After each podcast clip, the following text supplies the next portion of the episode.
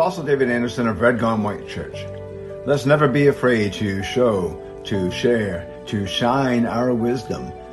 The things that took us so long to learn and cost us so much along the way, but made our lives so much better. Let's share them with the world. And in doing so, let's make the world wiser. Let's make the world brighter because of us.